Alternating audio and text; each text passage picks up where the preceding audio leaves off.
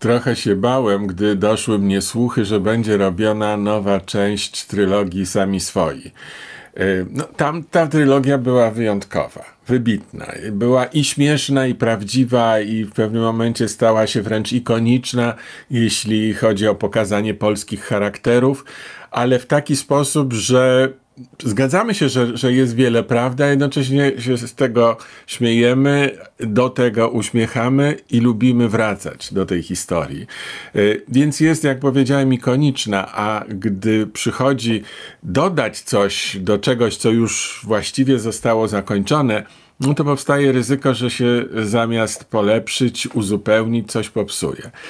Y, miło mi powiedzieć, że sami swój początek, czyli ten, to brakujące ogniwo historii Pawlaka i Kargula, opowieść z czasów przed wojną, przed II wojną światową, y, gdy na ziemiach wschodnich byli sąsiadami i nawet cofamy się jeszcze dalej do rodziców Pawlaka czy Kargula, czy w ogóle postaci, które tam występowały w tym pokoleniu nam już znanym z późniejszej opowieści. Więc widzimy, jak do tego doszło, nawet jak byli chłopcami w szkole, już się wtedy kłócili i sobie dogryzali. No a potem to nam się łączy z trzema y, częściami, które już dobrze znamy. Y, trochę się bałem, ale niesłusznie bo film Sami swój początek okazał się filmem udanym. Nie chcę powiedzieć, że jest filmem genialnym, że jest lepszy od tamtych samych swoich. E, w ogóle myślę, że nie, nie powinniśmy aż tak bardzo porównywać, co jest lepsze, co jest gorsze. Powinniśmy się ucieszyć, że e, wyszło że ta opowieść pasuje do całej e, znanej nam już historii. Zresztą jak miało być inaczej, skoro scenariusz napisał Andrzej Mularczyk, ten sam, który napisał scenariusz i samych swoich, i nie ma mocnych, i kochaj albo rzuć. Więc to jest ta sama ręka, ta sama głowa. Tyle, że Andrzej Mularczyk ma dzisiaj 93 lata. I pewnie już nie ma takiej y, sprawności, świeżości, jaką miał wtedy, gdy mm, powstawał film Sami Swoi w 1967 roku. No, to było ponad pół wieku temu i, mm, i, i, I wtedy to było po raz pierwszy, wtedy był ten entuzjazm wymyślania czegoś nowego. Teraz już może być najwyżej entuzjazm dodawania e, czegoś nowego do, do czegoś istniejącego. Andrzej Mularczyk zrobił to tą samą ręką, choć widać. Czy Państwo zauważyli u swoich bliskich ze starszego pokolenia, jak zmienia im się charakter pisma, szczególnie tych, którzy pisali pięknie, którzy stawiali takie piękne, okrągłe litery. Nie mówię o kaligrafii, ale mówię o pięknym, czytelnym piśmie, a nie o bazgrołach. Otóż ludzie, którzy tak pięknie pisali i starają się z upływem lat cały czas pisać tak pięknie, odnotowują to że już nie potrafią tak pięknie jak kiedyś. Że ręka już nie jest taka mocna, żeby utrzymać kółeczko, żeby wszystkie brzuszki były w literach ładnie wypięte. Już się załamują, jakieś ostre kanty powstają, jakieś zawahania w literach. Tak właśnie jest tym scenariuszem. Jest pisany tą ręką, ale słabszą. I dlatego może nie ma y, takich powieconek świetnych, jak były wcześniej, i dlatego może nie ma takiej płynności w tej opowieści, jak była wcześniej. Ale to jest cały czas ta sama historia, i tak jak powiedziałem, ten dodany fragment, dodany z przodu, pasuje, klika. To jak w klockach Lego. Jak złożymy to klika, to się składa, to, to, to nie ma w tym y, jakiegoś niedopasowania. I to jest sukces filmu. Jest też drugi sukces, który jest na miarę olśnienia. Otóż olśnieniem jest Adam Bobik, aktor, który gra młodego Kaźmierza Pawlaka. Pamiętają Państwo, jak Wacław Kowalski go grał? To szybkie chodzenie takie, ta nerwowość, ta, ta, ta, taka, taka neurotyczna natura, wybuchowość, zapalczywość e, charakterystyczne dla tej postaci. Ja nie wiem, jak Adam Bobik to zrobił, ale on jest jakby e, tą samą postacią. On jest Wacławem Kowalskim, młodszym o pokolenie, który gra tego samego Pawlaka. Chodzi tak samo, rusza się tak samo. Potrafimy sobie wyobrazić go, jak on się starzeje i staje się Wacławem Kowalskim w następnych odcinkach. To jest prawdziwe dokonanie aktorskie, dające nam ogromny komfort. Ponieważ nie ma tego poczucia wyobcowania, że my musimy nadrabiać, że my musimy zmuszać się, żeby uwierzyć, że to jest ta sama postać. Tu tego nie ma, bo my od pierwszej sceny, kiedy go widzimy, po prostu widzimy Pawlaka. Nie mamy co do tego żadnej wątpliwości. Mm, myślę, że to jest także sukces Artura Żmijewskiego. Tak, tego Artura Żmijewskiego, aktora ojca Mateusza, którego Państwo znają i lubią. I myślę to, że fakt, że Żmijewski jest aktorem, też tutaj pomógł, bo widzę oczywiste skoncentrowanie się Żmijewskiego na aktorach. Na tym, żeby zachować ten sam rodzaj aktorstwa, który znamy z następnych części. E, ten sam, e, e, ten sam rodzaj zabawności i żartu w mm, relacjach pomiędzy nimi, w rozmowach pomiędzy nimi, to jest dopracowane. To jest dopieszczone. Ze scenariuszem już tak nie jest, bo scenariusz czasami się potyka, czasami ma takie, tak za bardzo zrywa i do przodu leci, a, a czasem tak trochę staje w miejscu, a czasem tak trochę, mm, trochę zbyt zaokrągla i, i, i, i, i zbyt y, mm, nie pozwala nam przyjrzeć się szczegółom ale to są drobiazgi, bo generalnie, jeżeli przymkniemy oko na te scenariuszowe niedoskonałości, to cały czas jest to płynna historia, którą, którą się ogląda. Je, jeśli uruchim, uruchomimy w sobie mm, taką sprężynę życzliwości, to się ogląda e, z przyjemnością i bez e, potknięć. Y, no oczywiście Adam Bobik nie jest sam. Mamy Kargula, którego gra Karol Dziuba. On jest trochę usunięty w drugi plan kiedy y, w mm, samych swoich, czy w niemamocnych y, mieliśmy Kargula w wykonaniu Władysława Hańczy, no to to był taki aktor. To była tak wielka postać, tak wybitny aktor, że ja myślę, że w ogóle dla całej obsady tamtego serialu to było czymś niebywałym, że zgodził się tam zagrać y, Władysław Hańcza i on w naturalny sposób był bardziej eksponowany. Tu mamy właściwie reflektor przede wszystkim ustawiony na Pawlaka i to się sprawdza. I Pawlak daje radę, a właściwie Adam Bobik w roli y, y, Pawlaka. Mamy też z tamtych znanych odcinków przeniesioną jeszcze jedną zasadę, mianowicie zaproszenie do obsady właśnie wybitnych aktorów, e, którzy nawet w mniejszych rolach mogą sobie e, e, być i, i ściągać naszą uwagę. No, na przykład Anna Dymna, którą pamiętamy, że była Anią, no ale w dalszych odcinkach była tą piękną Anią wnuczką Kargula i Pawlaka. Pamiętają Państwo, dlaczego była ich wnuczką? Trzeba sobie odświeżyć. No ale tu oczywiście y, musi grać inną postać y, z wcześniejszych czasów, gdy jeszcze o Ani się nie śniło. I gra postać, która się nazywa Pecynicha.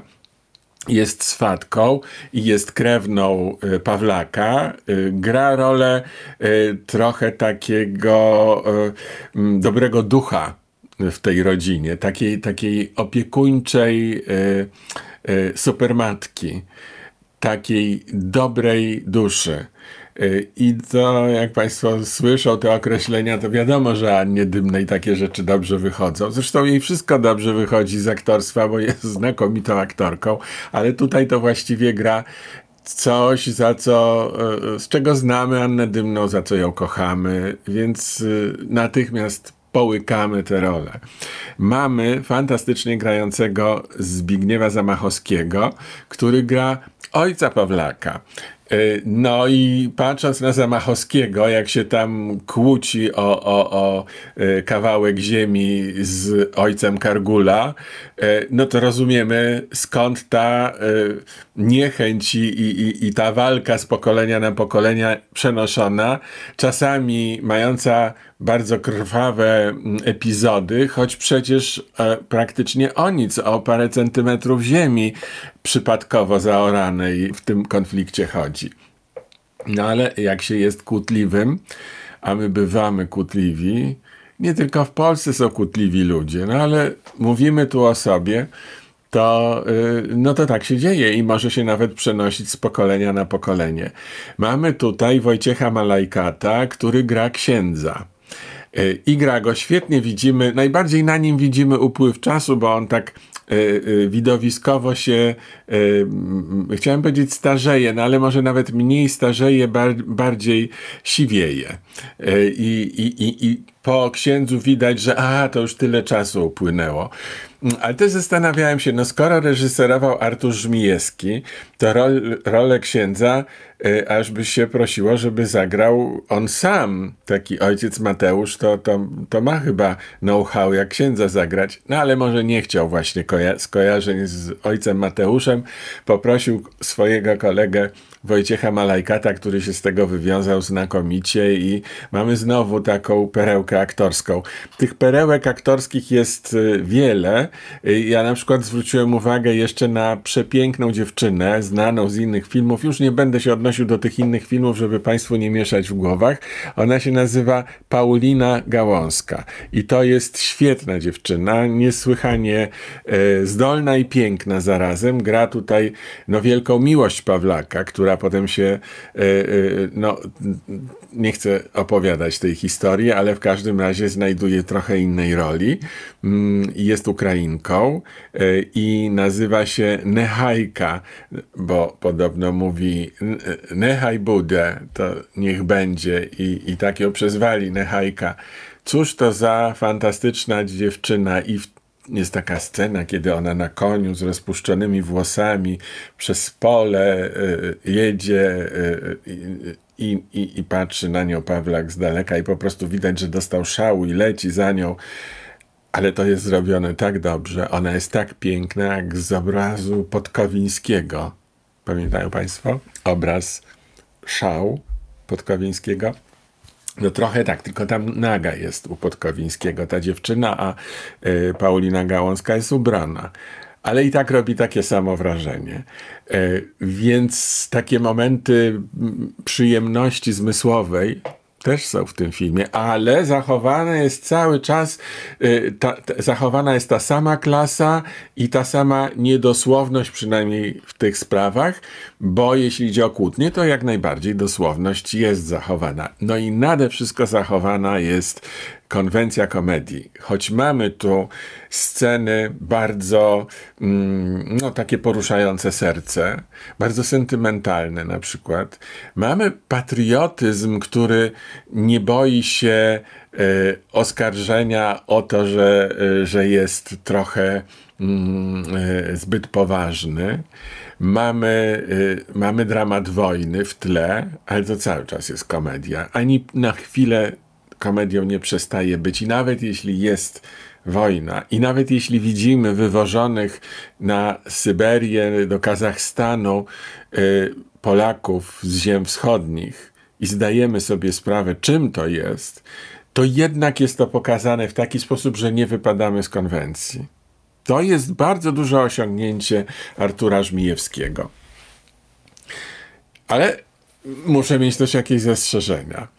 No więc y, Adam Mular, Andrzej Mularczyk, y, który pisał y, ten scenariusz, myślę, że trochę jest cały czas mm, mentalnie w czasie minionym. I na przykład, kiedy rysował postacie kobiet, to, no to są to kobiety, kobiety są w drugim planie, no chyba, że właśnie piękna e, dziewczyna na koniu, ale generalnie są w drugim planie, wykonują polecenia, w zasadzie nie są osobowościami, są raczej tłem dla mężczyzn. Mogą Państwo powiedzieć, no tak wtedy było. Tak, tylko że gdyby ten film realizowała kobieta dzisiaj, albo ktoś o mentalności młodej, to mimo, że wtedy tak było, zrealizowałby to w taki sposób, żeby tę jakąś postać kobiecą wyciągnąć na pierwszy plan, oświecić ją, oświetlić ją raczej, oświetlić ją i e, przyjrzeć się jej. O, chociaż tyle. No, widać w chłopach, jak to zostało zrobione. No tam mamy y, Jagnę, no, oczywiście to Raymond już napisał, że ja, y, Jagnę jako główną bohaterkę, ale możemy zobaczyć na przykładzie Jagny, jak można postać z dawnej literatury współcześnie pokazać. To jest możliwe. Tego nie ma w filmie Sami swoi początek. Tam mamy te postacie tak y, pokazane i tak napisane, jakby ten film powstawał w latach 70. Późnych 60., 70. To myślę, że jest coś, co ja bym jednak y, y, spróbował coś tutaj zrobić, że tu mi czegoś brakowało, ale nie tylko. Bo jeżeli dojdziemy do elementów politycznych, które tam są tylko dotykane, tak puentylistycznie, tak dotknięciami, takimi pojedynczymi maźnięciami, ale jednak są, to i zaczniemy im się przyglądać, to wychodzą takie dziwne spostrzeżenia. No więc tak.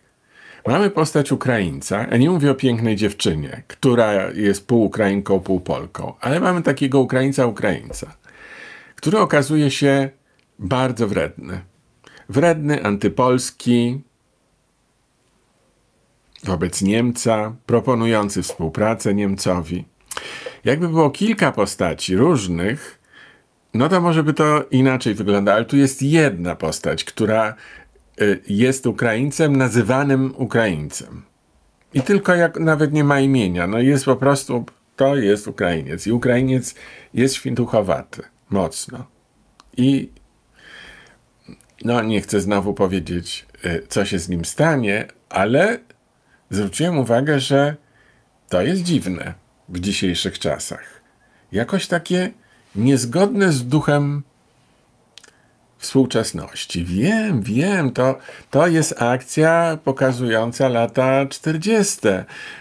Dobrze, ale jednak film został zrealizowany teraz.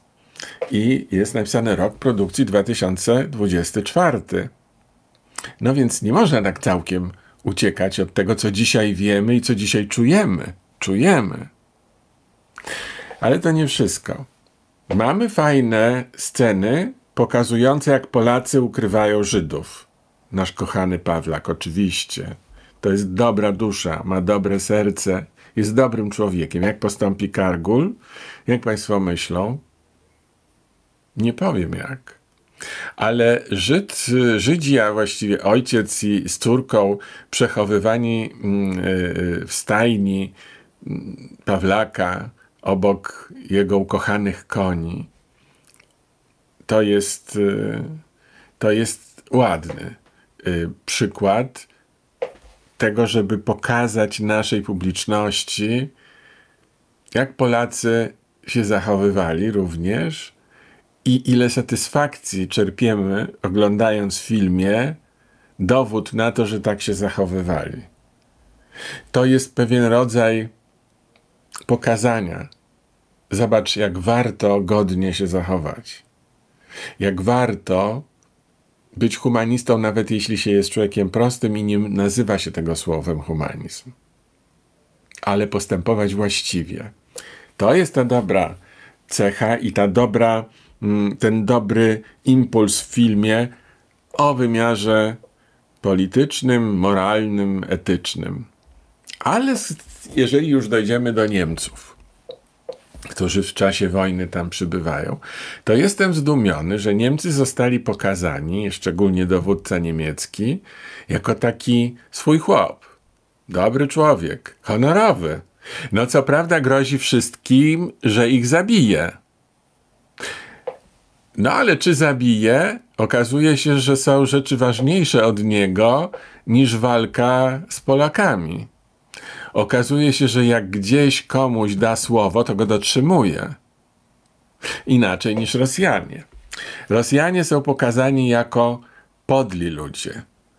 Gburowaci, hamowaci, yy, depczący godność ludzką, yy, głupi i okrutni. Więc to zestawienie Rosjan i Niemców yy, takie jest trochę zaskakujące, zważywszy, że to jednak Niemcy budowali obozy koncentracyjne i wymordowali ileś milionów ludzi w czasie II wojny światowej. Gdyby wszyscy byli tak honorowi i tacy dobrotliwi, jak ci pokazani w samych swoich, to wojna by inaczej wyglądała. A tutaj mamy reprezentantów tych nacji. Mamy jednego Ukraińca, mamy jednego dowódcę niemieckiego, mamy jednego dowódcę, no dwóch może rosyjskiego. No jak wiadomo, no, co można, czy, jak można załatwić coś z Rosjaninem? Wódkę można przynieść, oczywiście. No więc to są takie trochę zaskakujące schematyczne zestawienia. No więc y, nie jestem, nie jestem w pełni, nie czuję się komfortowo, kiedy sobie uświadomiłem y, te co prawda tylko dotknięcia, bo wszystkie te sceny stanowią, no nie wiem, jakieś najwyżej 5% filmu, a może mniej, bo to jednak jest cały czas komedia, ale zaskakujące, zaskakująco mocne i jednoznaczne są te konotacje. E, to będzie wpływało na to, jaką ocenę dam filmowi, oczywiście, choć jeszcze raz powtarzam, dla mnie rola Adama Bobika w roli Kaźmierza Pawlaka jest rewelacyjna. Jest olśniewająco z warsztatowego aktorskiego punktu widzenia zrobiona znakomicie. Znakomicie. Ciekaw jestem, czy Państwo to potwierdzą po obejrzeniu filmu. Y, w takim razie teraz czas na ocenę. Y, misa tybetańska, która da czysty dźwięk, żebym nie fałszował. Sami swoi, początek, prequel trylogii o samych swoich, ode mnie 6 na 10. 6 na 10, choć niektóre elementy były znacznie lepsze, szczególnie aktorstwo na pewno zasłużyło na 7 na 10, ale scenariusz chwilami, yy, no ja bym go troszkę poprawił. I w pewnych miejscach dodał mu jednak płynności, i, i, i takiej y, okrągłości tym brzuszkom w piśmie scenariuszowym, w piśmie narracji. Oczywiście nie chodzi o to, żeby postacie były grubsze. To na wszelki wypadek tak mówię, żeby nie było wątpliwości, bo czasem jak ktoś mnie cytuje gdzieś, to ja naprawdę zachodzę w głowę, jak to możliwe, żeby w taki sposób odczytać to, co ja powiedziałem. Więc nie chodzi o brzuchy, nie chodzi o otyłość, chodzi o charakter pisma w narracji scenariuszowej filmu. E, no a teraz, jeśli Państwo jeszcze chwilę mi dadzą, to powiem tak trochę sentymentalnie i patriotycznie o tym, co mi się przypomniało w trakcie oglądania filmu Sami swoi początek. Ale najpierw trzy łyki wody z miedzianego kubka. Proszę też się napić. Teraz mały gążek, który nas przepuści do części premium. I już jesteśmy w części premium, tej najbardziej luksusowej, ten, dla tych, którzy zgodzili się podarować mi jeszcze parę minut swojego czasu y, z życia. Wiadomo, że życie mamy jedno, więc każda minuta jest drogocenna. Już zaczynam opowieść. Otóż, proszę Państwa, są takie sceny w tym filmie, o którym dzisiaj mówimy, chwytające za serce. No i głównym bohaterem jest oczywiście Pawlak.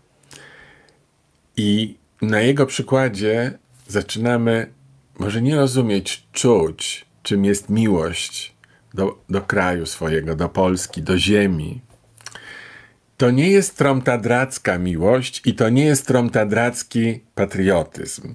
Tromtadracja to jest takie powierzchowne, efektowne demonstrowanie swojego patriotyzmu. Noszenie podkoszulek z orłem wielkim na piersi, e, przyklejanie znaczku Polska Walcząca e, na samochodzie koło zderzaka. To, jest tak, to są zachowania tromtadrackie. E, w czasie Młodej Polski, e, kiedy to pojęcie było używane, organizowano różne patriotyczne pochody, o, o, obchody, ale one miały charakter celebracyjny, nie zawsze wyrażały to, czym patriotyzm jest naprawdę, czyli takim cichym i serdecznym, ale całkowicie szczerym oddaniem swojemu krajowi. A taki jest patriotyzm w tym filmie. I tak jest patriotyzm Pawlaka, który nie ma ani chwili zawahania w żadnym momencie swojego życia i zawsze wybiera uczciwą drogę i uczciwy sposób e, wyjścia z trudnej bardzo sytuacji.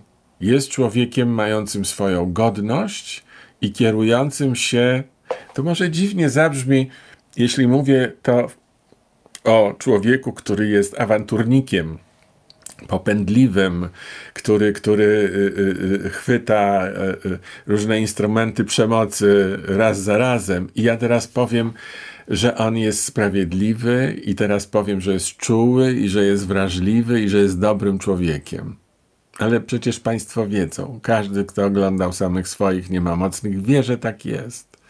Że ten taki cichy i chwilami nawet łzawy patriotyzm, ale osobisty, ale introwertyczny, jest najważniejszy, jest najpiękniejszy i najważniejszy.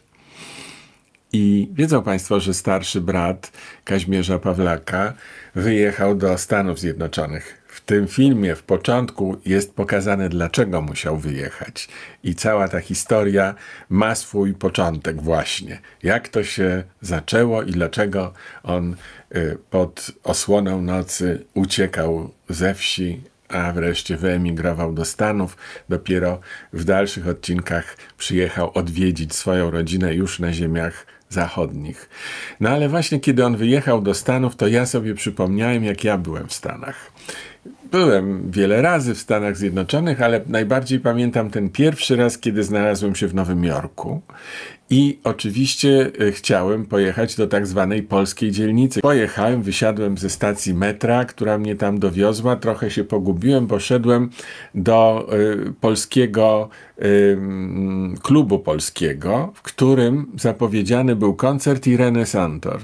Chciałem zobaczyć, jak to wygląda, jak Polonia przyjmuje Irenę Santor, jak wygląda taki klub polonijny z dużą salą widowiskową. Y, jak, y, jacy są ci Polacy, którzy tam na stałe mieszkają. Ale się pogubiłem trochę, gdy pierwszy wyszedł. To tak jest, jak się w Nowym Mieście wysiada ze stacji metra, to nie zna się topografii dookoła, tylko z planu można czytać i, i czasem nie wiadomo, czy ja idę w tę stronę, czy w przeciwną, zanim ustalimy pewne fakty. I, i zapytałem jakąś panią, która przechodziła po angielsku, y, gdzie tu jest klub polski. A ona powiedziała, a tam panie za kornerem. I pomyślałem sobie, no sami swoi, tu są sami swoi. I poszedłem za jej wskazówkami i za kornerem, czyli za rogiem, był klub polski. Wszedłem, kupiłem bilet i byłem na koncercie Ireny Santor. Patrzyłem, znałem jej piosenki, świetnie śpiewała, bardzo e, emocjonalnie. Ale ja patrzyłem głównie na widownię, jak oni się zachowują, które im się podobają, a które nie. I w pewnym momencie doszło do piosenki Powrócisz tu. Ona zawsze robiła wrażenie, w Polsce też, jak w Opolu śpiewała Irena Santor. Gdy los cię rzuci gdzieś w daleki świat, to było o nich. To było o nich. Patrzę na prawo, na lewo, a oni ryczą. Siedzą i starsi, i młodsi. Słuchają Ireny Santor śpiewającej Powrócisz tu i leją łzy. Szlochają. To było niezwykłe przeżycie. kiedyś spotkałem panią Irenę i powiedziałem jej, zrozumiałem podczas tamtego koncertu, że dla nich, ale w jakim stopniu i dla mnie pani jest Polską. Kiedy słyszę pani głos, nawet jak pani śpiewa inne piosenki, to pani jest dla mnie uosobieniem tej Polski, którą znam, w której się wychowałem, Polski moich rodziców, Polski, w której czułem się niezależnie od ustroju, ale bezpiecznie, bo u siebie. Pani jest Polską. Podziękowała wtedy, ale ja to mówiłem bardzo, bardzo serio. To nie był komplement. Ale czekała mnie jeszcze jedna niespodzianka. Kilka lat później znalazłem się w Izraelu razem z zespołem, któremu towarzyszyłem z ramienia Pagartu, zespołem bardzo dobrze nam znanym pieśni i tańca Mazowsze. Mazowsze dawało wielkie koncerty, ale wiedzą Państwo, jak Mazowsze daje koncerty, to w największych salach. I byliśmy w hali sportowej w Jerozolimie.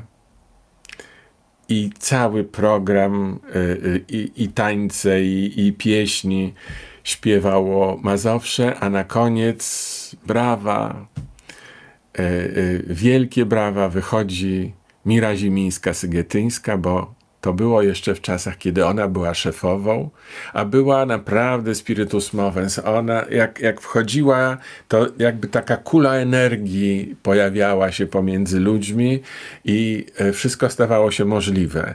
Miała poczucie humoru, miała talent i miała siłę. I ona wyszła i, i, i, i zapytała, chcecie, co chcecie na bis? I ludzie zaczęli krzyczeć.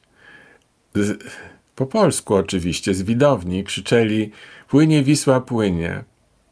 I dobrze powiedziała Mira Zimińska-Sygietyńska i zespół ma zawsze się ustawił i zaczął śpiewać Płynie Wisła, płynie po polskiej krainie. I znowu był szloch. Tym razem byłem w Izraelu.